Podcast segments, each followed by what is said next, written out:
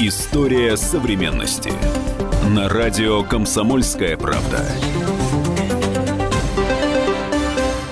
Здравствуйте, люди! На линии Эдвард Чесноков. Сказать, что русско-американские отношения с каждым днем пробивают очередное дно, значит ничего не сказать. Вот буквально последняя новость с захваченного здания э, нашего генконсульства в Сан-Франциско сняли неизвестные личности, сорвали флаги. Газдеп затрудняется прокомментировать, что это было. И более того, наш секретный архив из того самого генконсульства также увезен неизвестными личностями в неизвестном направлении. И что интересно, три месяца назад в эфире радио «Комсомольская правда» у нас выступал э, Федор Войтоловский, известнейший э, политолог-американист, и сказал очень интересную вещь, еще до всего этого, что русско-американским отношениям есть куда ухудшаться. И вот сейчас я снова в гостях у Федора Войтоловского в Рио, директора Института мировой экономики и международных отношений РАН, стран. Вот, э, Федор Генрихович, получается, вы уже три месяца назад все это знали.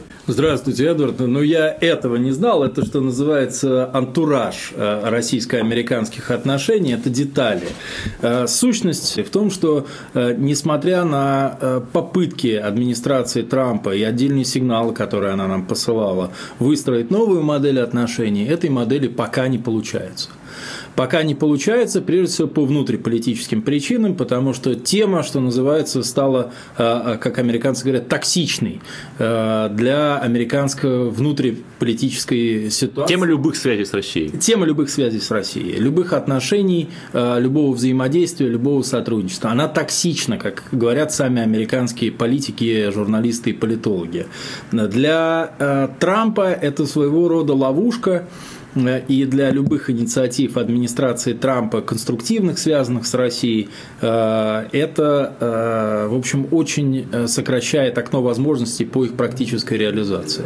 Нет, но если он действительно хотел добиться более конструктивных отношений, но не мог, то почему эти отношения не застыли на одном уровне, а продолжили деградацию? Ну, дело в том, что оказывается очень сильное давление на администрацию Трампа, причем оказывается давление на самого президента э, и со стороны Конгресса, со стороны его оппонентов э, в Конгрессе, причем э, и представляющих обе партии, и демократическую партию, которая заведомо должна быть в оппозиции, и республиканскую, потому что среди республиканцев тоже немало людей, которые имеют очень жесткую позицию э, по взаимодействию с Россией. Тот же сенатор Джон Маккейн. Ну, Маккейн – это, что называется, такая вот э, публичная фигура, которая, которая ассоциируется с этой повесткой. Человек работает в комитете по вооружениям Конгресса, человек свои задачи, задача лоббирования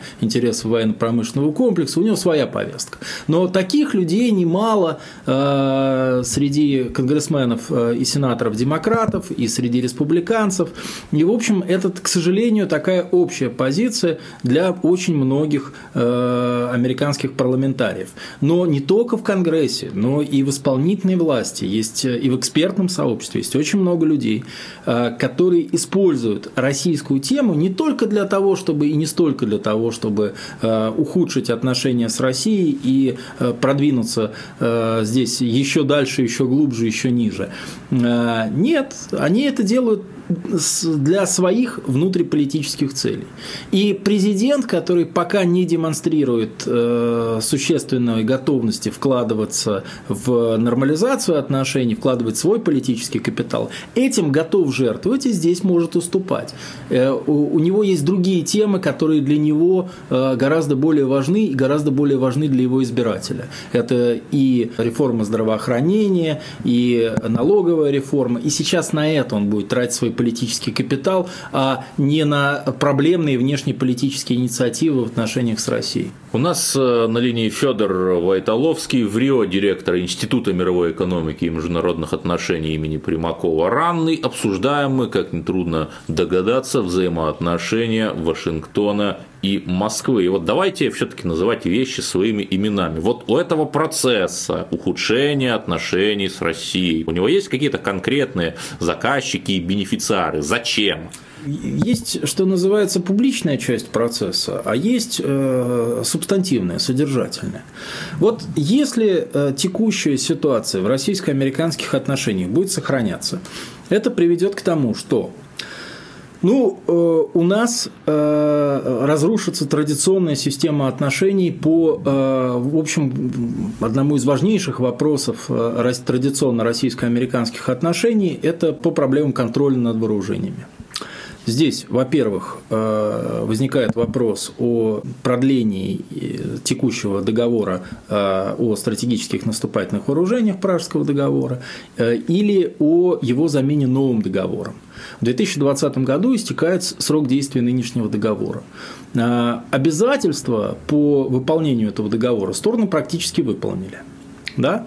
Значит, до 2020 года мы можем дальше продлить этот договор на 5 лет и сохранить те режимы, которые предполагаются этим соглашением, это э, режимы и по количеству боезарядов, и по носителям 1550 э, и 700, э, соответственно.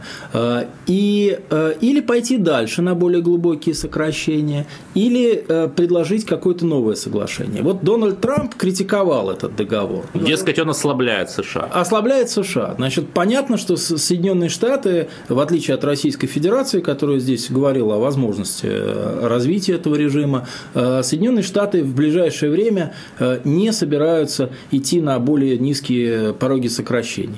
Ну, э, это говорит о том, что есть, да, плюс Соединенные Штаты намечают провести существенную модернизацию своей стратегической ядерной триады всех трех э, типов носителей и э, модернизацию боезарядов, а не только носителей, то есть это и систем морского базирования, и систем воздушного базирования, и э, наземного и подземного. Соответственно, есть совершенно очевидная мотивация и части военных, и некоторых групп интересов, связанных с военно-промышленным комплексом, что по этому направлению точно диалог не интересен. Ну, то есть создавать образ врага выгодно. Создавать образ врага, иметь некий уровень конфронтации, не позволяющий продвинуться в, в области сохранения и развития режима контроля над вооружениями, это одна из задач. Вторая задача, которая тесно связана с этой задачей, это э, вот сейчас, в общем, вырабатывается пози позиция администрации Трампа по еще одному очень важному вопросу, это развитие систем противоракетной обороны. Да, это такая традиционная республиканская тема. Республиканцы всегда хотят большую глобальную стратегическую систему противоракетной обороны. Обама пошел. Да, да еще Рейган со своими звездными войнами. Абсолютно точно. Рейган со стратегической оборонной инициативой, потом Буш младший с э, проектом глобальной стратегической ПРО. Обаме нужно было сокращать э, военные расходы, и, в общем-то, он понимал, что технологические системы еще не готовы да, и, и неизвестно, когда будут готовы. Э, инвестиции в технологии сделаны, в научно-исследовательские опытно-конструкторские разработки, но э, отдачи с точки зрения получения практического продукта нету. Да? Обама пошел на так называемый поэтапный адаптивный подход, что с развитием э, угроз на основных ракетоопасных направлениях Соединенные Штаты будут постепенно наращивать эти системы. И, в частности, на Европейском театре предполагалось создание системы не стратегической, ориентированной на перехват ракет средней и меньшей дальности, э, которых, э, соответственно, нет ни у Российской Федерации, ни у США, потому что в 1987 году мы подписали договор о ракетах э, средней и меньшей дальности и ликвидировали этот класс ракет. Дальше, если администрация Трампа вернется к проекту глобальной стратегической ПРО, то Ему тоже, опять же, нужно, с одной стороны, не, связ... не быть э, связанными по рукам и ногам какими-то либо обязательства, э, обязательствами. Внутри политическими. Э, и внутри политическими, и да, внеш... внешне 40 секунд до конца. Да. А с другой стороны, ему нужен потенциальный, что называется, источник этих угроз. И понятно, что если это не Иран, и не только Иран, то на Европейском театре возникает еще один источник угроз, гипотетический, который может рассматриваться в этом качестве. Это Россия. У нас на линии в Рио директор Института мировой экономики и международных отношений РАН Федор Вайтоловский. Оставайтесь с нами, потому что в следующем блоке мы поговорим о том, а правда ли, что демонические российские хакеры потратили 100 тысяч долларов на рекламу на Фейсбуке и привели тем самым Трампа к власти. История современности. каждый вторник с 10 утра по московскому времени в программе «Главное вовремя» садово-огородные советы в прямом эфире. Про все, что э, зеленое, скажем так, хочу, чтобы радиослушатели задавали свои вопросы. Большой эксперт. Самая удачная находка для всех работников мотыги и лопаты. Тетя Таня Кудряшова. И дети меня зовут мать всего зеленого. Вот такая петрушка на радио «Комсомольская правда». Слушайте и звоните по вторникам с 10 утра по московскому времени. История современности. На радио «Комсомольская правда». Эдвард Чесноков э, беседует с Федором Войтоловским по поводу русско-американских отношений. Э, вот, Федор Генрихович, прежде чем мы перейдем к еще более токсичной теме русских хакеров, вот э, давайте плавно завершим с планами, как бы сказали советские пропагандисты, американской военщины по милитаризации земного шара. Вот мы с вами говорили о сокращении стратеги... стратегических наступательных вооружений и о стратегических оборонительных системах и не стратегических оборонительных системах.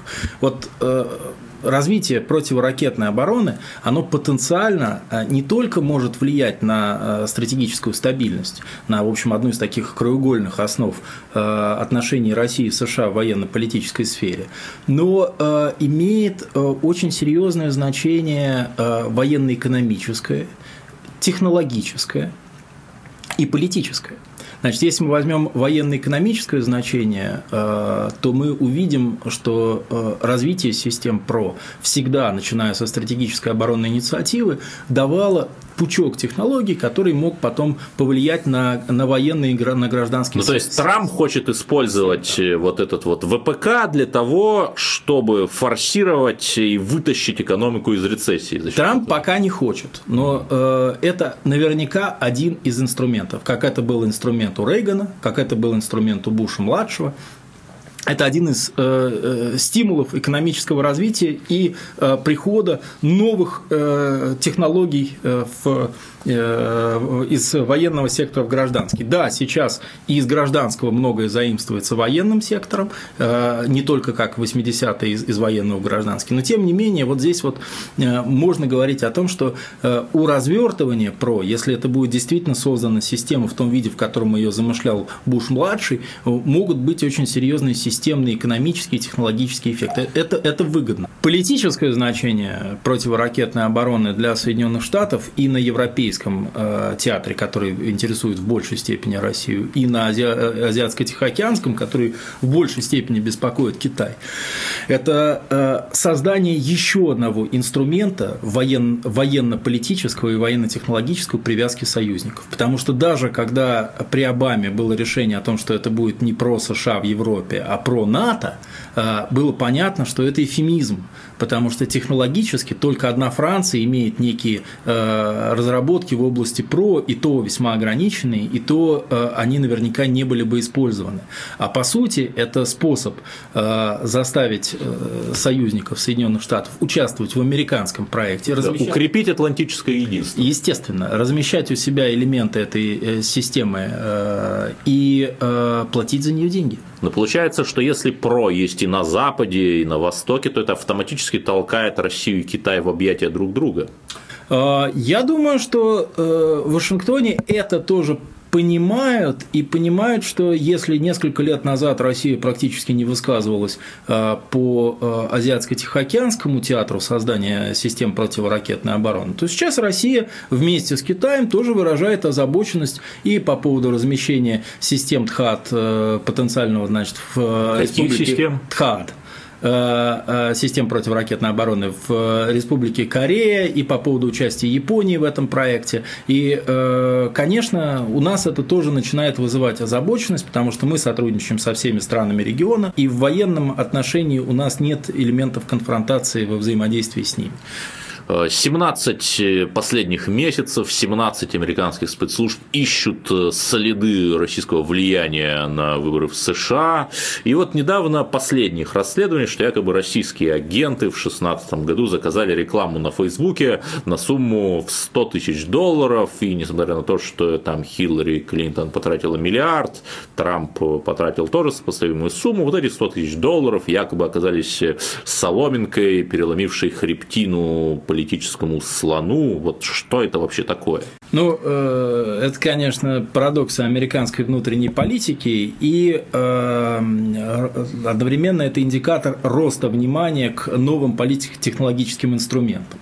Значит, Соединенные Штаты успешно использовали э, социальные сети для решения задач политических во многих случаях во время так называемой арабской весны, в отдельных случаях в отношении внутриполитической ситуации в целом ряде стран, стран, кстати, и на Украине тоже.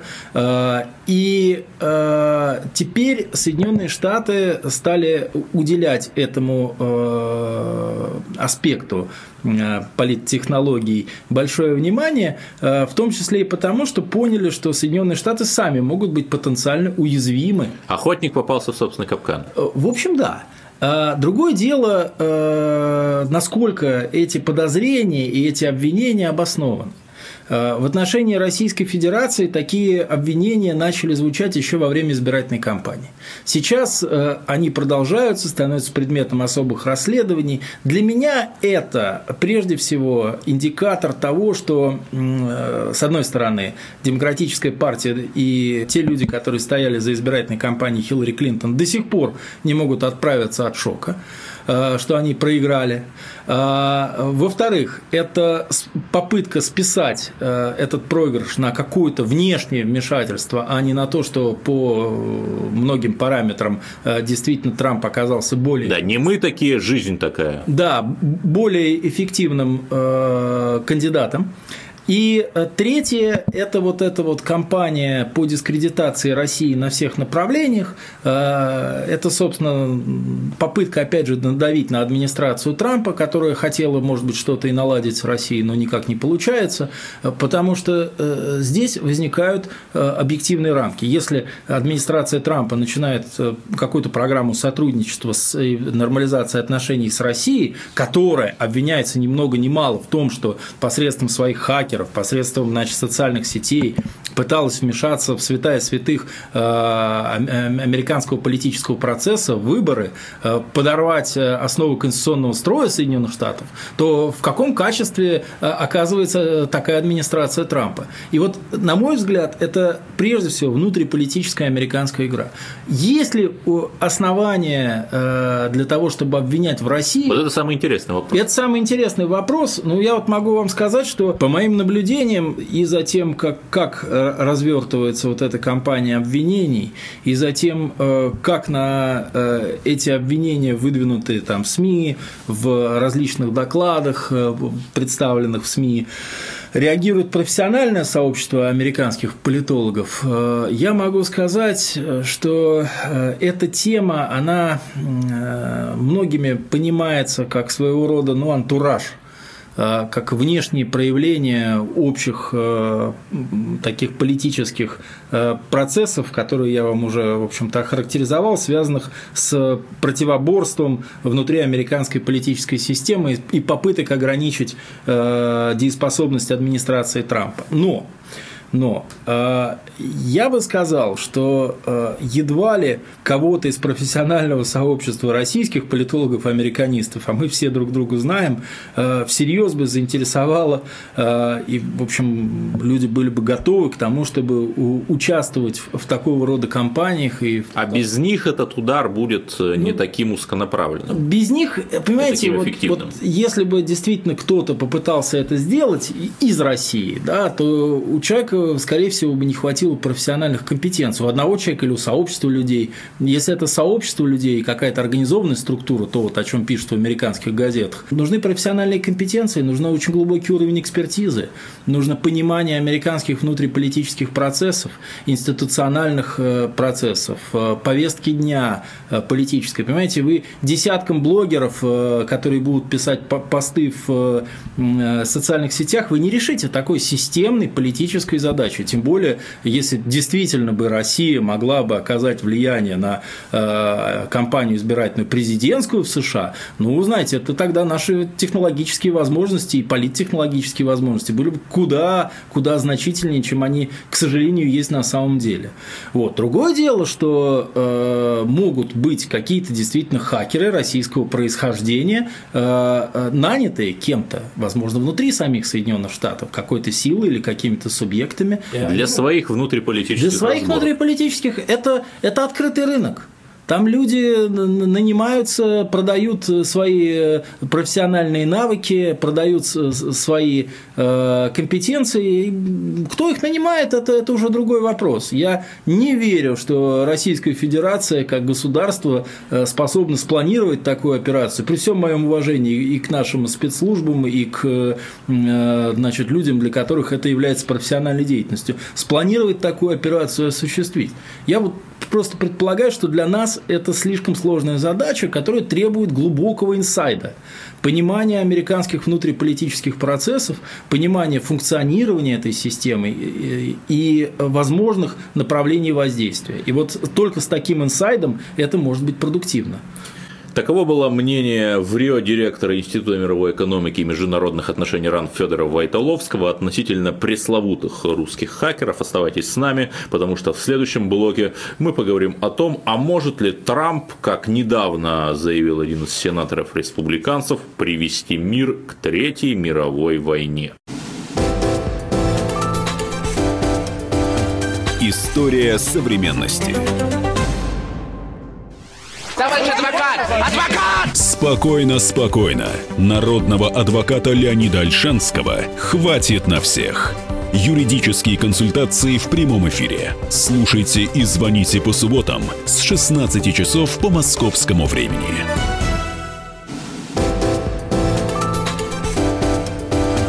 История современности. На радио «Комсомольская правда».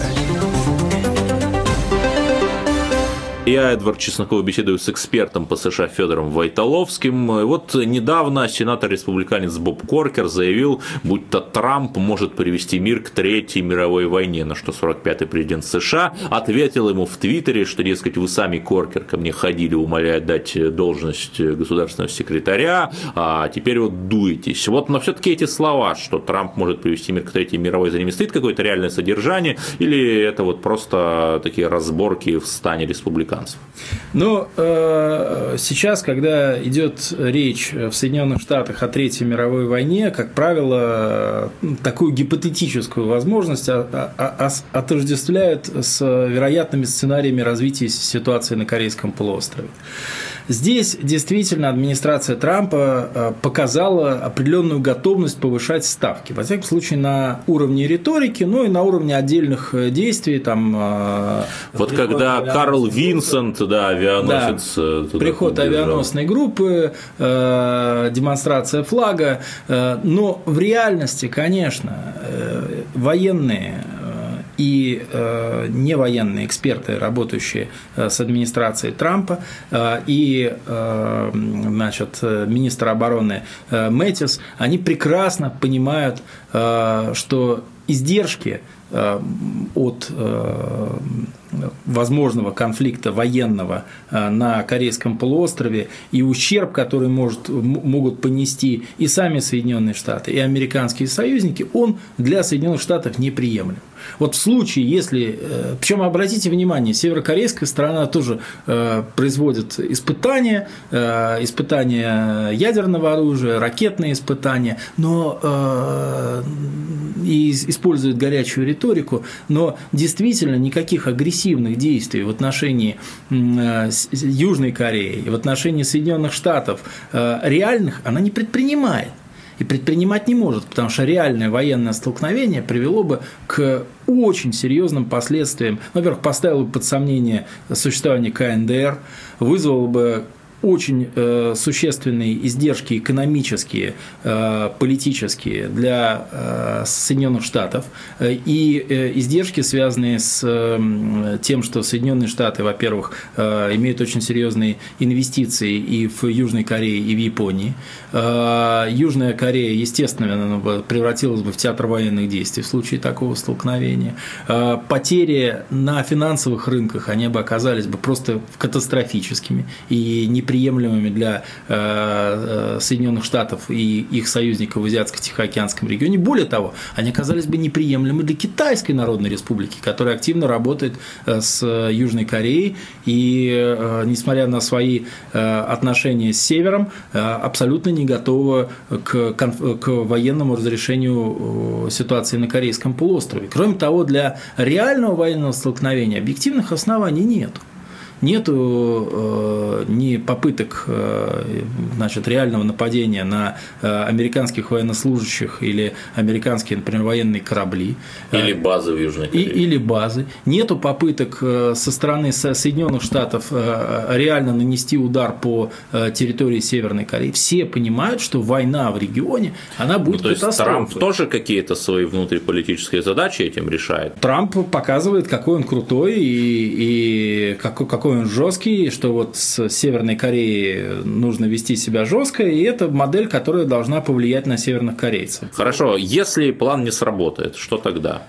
Если план не сработает, э, я думаю, что нужно будет американцам обратиться к э, опыту, который имела администрация Обамы. Администрация Обамы попыталась не торговаться с э, КНДР и не идти на уступки, значит, связанные с экономической помощью, с гуманитарной помощью в обмен на какие-то уступки. Ну, например, отказ от ядерной программы. Да, да, отказ от ядерной программы, не, не идти на уступки которые могут быть полумерами, а договариваться о э, каких-то вещах существенных. Вот администрация Трампа, она здесь может вести себя внешне жестче, но по сути вот э, обострение этой ситуации ведет ее к тому, что так или иначе американцам придется напрямую разговаривать с северными корейцами.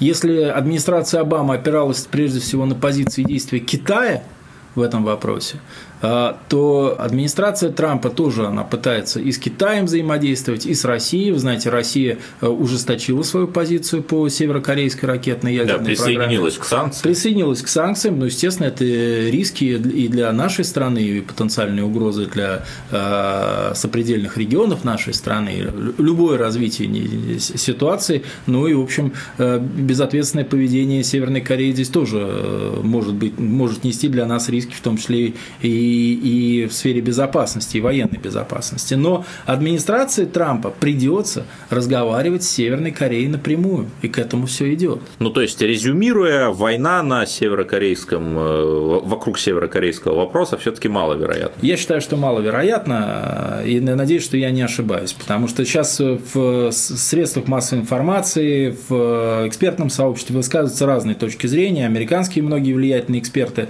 э, писали о гипотетической вероятности такого конфликта. Но все-таки я уверен, что администрация Трампа здесь, оценивая все издержки и риски, э, не готова будет пойти на использование, на применение военной силы, э, если, если не произойдет чего-то такого, что потребует э, по внутриполитическим причинам и по причинам международным от Соединенных Штатов решительных и жестких действий. Ну, а например, что может Ну, например, на уничтожение американского военного корабля.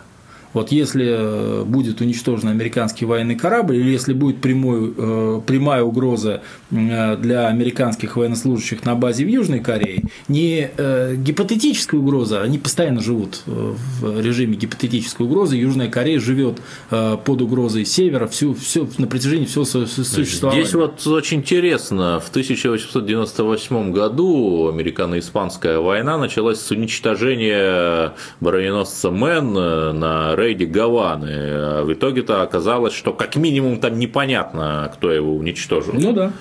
Что-то такое, возможно? Что-то такое. Угу. Вот, вот это казус Белли. И тогда Соединенные Штаты не смогут э, не начать действовать. И я уверен, что у Соединенных Штатов, у американских военных, плохи бы они были, если бы у них этого не было, есть э, подходы к э, такому сценарию развития событий. Но в принципе, вот без такого казус Белли я уверен, что администрация Трампа действовать э, инициативно не начнет. Потому что это системный конфликт не, с, не только и не столько с КНДР, у которой весьма внушительная армия э, и есть оружие массового уничтожения. Это потенциально политический, а возможно и силовой конфликт с Китаем. У нас на линии Федор Войтоловский, в Рио директор Института мировой экономики и международных отношений Иран.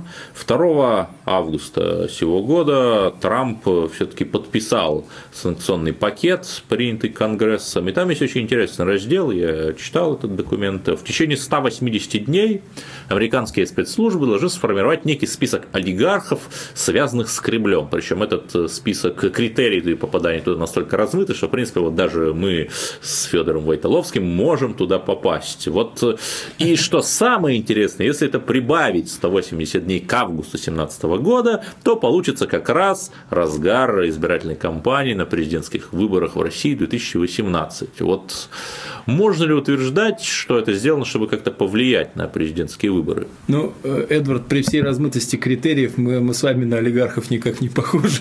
Мы, мы с вами скромные ну, ученые и, и журналисты, шутки, да. да. Но э, хочу вам сказать, э, что в принципе, э, естественно, учитываются перспективы президентской избирательной кампании в России теми, кто э, формировал этот документ. Учитывается старая идея, с которой носились э, эксперты, работавшие и внутри администрации, и, э, государственные служащие, работавшие внутри администрации Барака Обамы, и сейчас имеющие влияние на, на позиции Конгресса по этому вопросу. А идея старая заключается в том, что есть некий ближний круг российского президента Владимира Владимировича Путина и его администрации, есть некий близкий круг бизнесменов, воздействуя на который э, можно, значит, бизнесменов и государственных деятелей, воздействие на которые можно оказать системное воздействие. Да, эти люди явно не читали телеграм-канал «Незыгарь», а может быть, читали его слишком часто. Э, ну, вот я, знаете, тоже не читаю этот телеграм-канал, поэтому ничего сказать не могу. Но, в принципе, эта идея сейчас, она Э, трансплантируется на э, более э, широкий круг влиятельных российских бизнесменов, государственных чиновников, оказывая санкционное давление на которых и ограничивая пусть э, не реально, а виртуально ограничивая э, возможности которых Соединенные Штаты э, хотят оказать политическое воздействие на ход президентской кампании в России. Но это вот их такая красивая идея, а на самом деле? Красивая идея. А на самом деле, ну, например, в том, что касается российских государственных чиновников, насколько я понимаю, здесь любые ограничения там, на финансовые финансовые операции в Соединенных Штатах э, или на там, владение э, активами в Соединенных Штатах многих э, или большинство, как я надеюсь, российских чиновников все-таки не касается.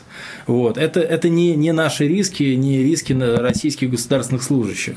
В том, что касается российских бизнесменов, ну, я думаю, что за, с 2014 года э, крупный российский капитал научился хеджировать свои риски, научился э, размещать свои активы финансовые и иные э, таким образом, чтобы э, избежать прямого санкционного давления. Многие капиталы вывели из Соединенных Штатов те, кто их там имел. Кто-то привел их даже назад в Россию. Да, а вместо Оксфорда и Кембриджа эти люди посылают своих детей учиться в Центре подготовки спецназа в Чеченской Республике. Ну вот это, конечно, исключительный вариант, вот, но в принципе из точки зрения Э, возможного воздействия на эти аспекты жизни, я думаю, что э, вот как раз вот эти аспекты, связанные там с образованием детей и так далее, с личными интересами, семейными интересами, я думаю, что вот это э, в наименьшей степени может кого-то затронуть, и в наименьшей степени это та сфера, на которую захотят воздействовать Соединенные Штаты. Им нужна показательная порка политической элиты в целом, экономической элиты страны, они имеют опыт такого рода санкций в отношении Ирана. Сейчас в отношении России есть попытка имплементировать что-то похожее, но в ограниченных масштабах, потому что понятно, что значение экономическое, глобальное у России совсем другое. У нас на линии Федор Войтоловский в Рио, директор Института мировой экономики и международных отношений имени Ем Примакова при Российской Академии Наук. Оставайтесь с нами, потому что в следующем блоке мы поговорим о самом главном, а можно ли русско-американские отношения восстановить и что каждый из нас может для этого сделать. История современности. Каждый вторник с 10 утра по московскому времени в программе «Главное вовремя» садово-огородные советы в прямом эфире. Про все, что э, зеленое, скажем так, хочу, чтобы радиослушатели задавали свои вопросы. Большой эксперт. Самая удачная находка для всех работников мотыги и лопаты. Тетя Таня Кудряшова. И дети меня зовут мать всего зеленого. Вот такая петрушка на радио «Комсомольская правда». Слушайте и звоните по вторникам с 10 утра по московскому времени.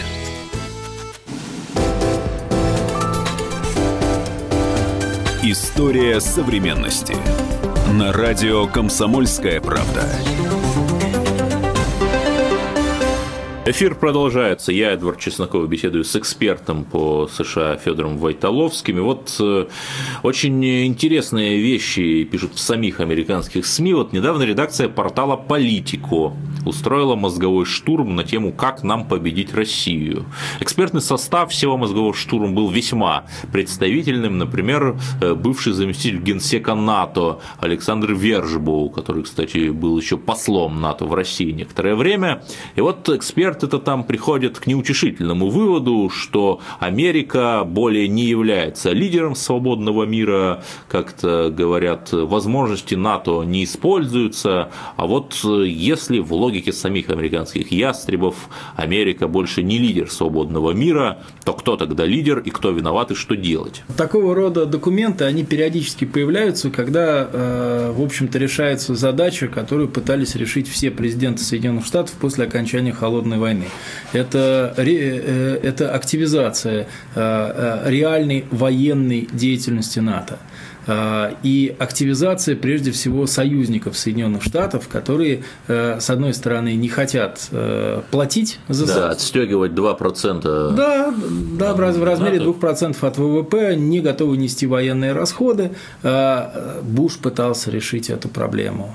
Клинтон, кстати, этому не уделял такого внимания. Для Клинтона... Видимо, понимал, что дело безнадежно. Э, ну, в общем, Клинтон сам сокращал военные расходы, и ему было трудно давить в этом на союзников, которые начали стремительно сокращать военные расходы тогда. Клинтон э, видел в НАТО э, институт э, политический прежде всего, в том числе с силовыми функциями, как мы помним по опыту конфликтов на территории бывшей Югославии, с силовыми функциями, но институт политический, институт консолидации западного сообщества, институт социализации политических элит вновь примкнувших стран Восточной Европы и Балтии, которые вошли в в состав Североатлантического альянса. И это была такая своего рода э, интеграционная политическая структура с военными, в том числе обязательствами, силовыми функциями. А для Буша-младшего, который вел войну в Афганистане, а, нужно было заставить э, союзников хоть немножко больше платить за свою безопасность и активнее участвовать в американских инициативах. Ну, в Ирак они не пошли э, под эгидой НАТО, там минимальная была поддержка, поддержка. В Афганистане потом была передана операция под контроль Североатлантического альянса. Но на протяжении двух сроков администрации Буша э, заставить союзников платить больше за свою безопасность ему не удалось. Обама пытался сделать то же самое. Трамп видимо, будет пытаться сделать то же самое. Тем более он об этом открыто говорил. Он говорил о том, что необходимо заставить союзников больше платить за свою безопасность. Вот такого рода документы, а сейчас идут периодические вбросы о том, что НАТО в военном отношении э, ослабло, что оно недееспособно, они направлены прежде всего на то, чтобы заставить союзников платить, на то, чтобы увеличить э, расходы, собственно, американские на присутствие в Европе. И более ничего они не преследуют. Есть внутриполитические мотивы, раздувание гипотетической российской угрозы, э, рисование неких сценариев возможного применения России да, вот даже был силы. документальный фильм, псевдодокументальный на BBC вышел «Третья мировая взгляд из бункера», где русские якобы там Латвию захватывают вот, прямо сейчас. Вот, вот. Это такая распространенная страшилка, которая используется прежде всего во внутриполитических целях, потому что этим э, странам необходимо показывать э, своему населению, что вот у нас есть прямая угроза, и кроме того, в, в, во внешнеполитической сфере для э, значительной части элиты этих стран э, это способ повысить свой статус, показать, э, что они являются своего рода прифронтовыми государствами, как они это называют, что рядом агрессивная опасная Россия, которая спит и видит, как захватить бедную маленькую Латвию или напасть на Польшу. Вот вы представьте себе в реальности такой сценарий. Вот какие, во-первых, могут быть военные цели, военные, военно-стратегические цели для России нападать на Латвию? Вот какие от этого Россия может получить выгоды? Экономические, политические, военные. Вот, предположим, это происходит гипотетически. Опять же, сценарий абсолютно фантастический, на мой взгляд, не имеющий никакого отношения к реальности. И что дальше? Вот дальше включение статьи 5 Североатлантического договора и в обмен на захват Латвии мы обмениваемся ядерными ударами с Соединенными Штатами или что? Или мы ставим под сомнение таким образом дееспособность США защищать своих союзников? Ну так американцы все-таки будут защищать своих союзников в, любо, в любых обстоятельствах. А, а нам-то что с этого? Вот какие мы могли бы получить выгоды? Сейчас, например, э, мы постепенно все-таки э, стараемся наладить экономические связи со странами Балтии, Э, есть сотрудничество у целого ряда российских компаний с ними. Э, если нам нужно решить какие-то экономические задачи, то их можно просто решить за деньги. Я не понимаю э, резона для России и в военном отношении, зачем нам захватывать страны Балтии с точки зрения их пространственного географического расположения. Для нас, ну, какие мы приобретем выгоды? выгоды? Получим плацдарм для нападения на Германию? Нонсенс. Ну, таково было мнение Федора Войтоловского, эксперта по международной политике. И э, недавно сменился посол США в России, каковым стал Джон Хансман. Вот можно ли ожидать, что наши отношения все-таки улучшатся, ибо э, он прямым текстом сказал, что это одна из его задач. Хансман прежде всего политик. Причем политик с очень существенными амбициями. Мы знаем, что он баллотировался на пост президента. Губернатором штата Юта. Да, был губернатором, э, был послом э, в Китае, а это опять же тоже политическое назначение, и это очень такая э, позиция ответственная, учитывая уровень торгово-экономических связей США и КНР, это очень ответственная позиция и политических отношений. Это очень ответственная позиция для американского дипломата, и туда назначаются часто именно политические политические назначенцы, близкие к той или иной администрации.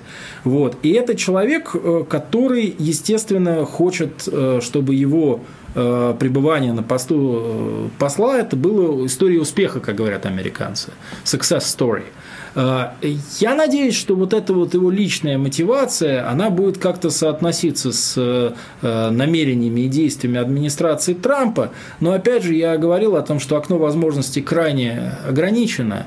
Э, по некоторым направлениям его просто нет. Если новому послу удастся что-то сделать с точки зрения развития научных, культурных, э, бизнес-контактов э, в такой политической атмосфере, э, которая сейчас сложилась в отношении российско-американского взаимодействия в Соединенных Штатах, это будет, конечно, очень неплохим результатом. Если ему удастся достичь чего-то позитивного с точки зрения политического диалога, то это особо ценно будет.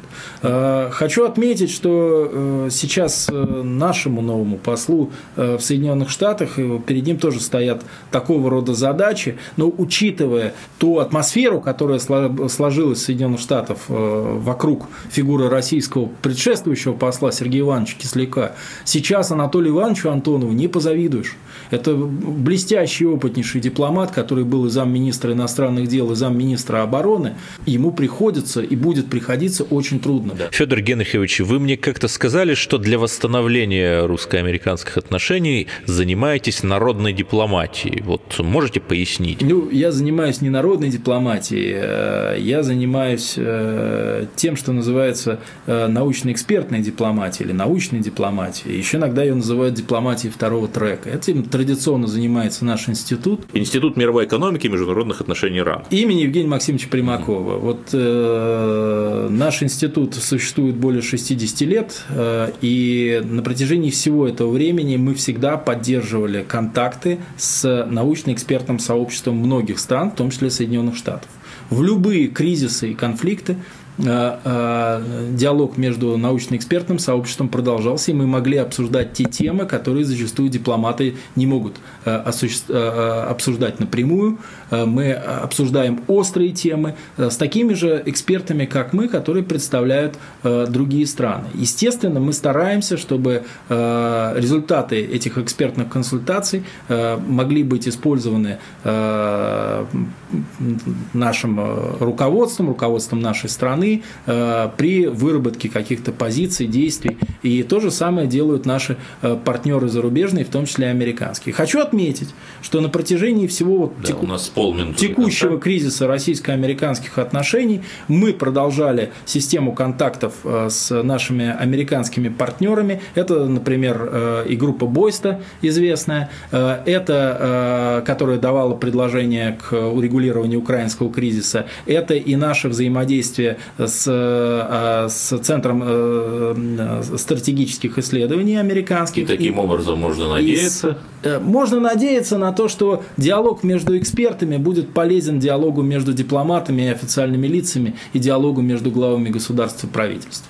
Вот. Поэтому мы свою работу стараемся делать и идеи для развития повестки, взаимодействия с нашими партнерами развивать. Благодарю вас. С нами был Федор Вайтоловский, в Рио, директор Института мировой экономики и международных отношений РАН. Слушайте радио «Комсомольская правда» и о новых русских победах узнаете первыми.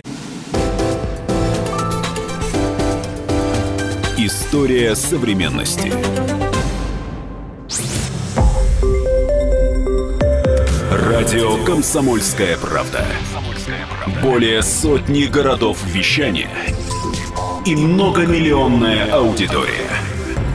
Барнаул 106 и 8 FM. Эм. Вологда 99 и 2 FM. Эм. Иркутск 91 и 5 FM. Эм. Москва 97 и 2 FM. Слушаем всей страной.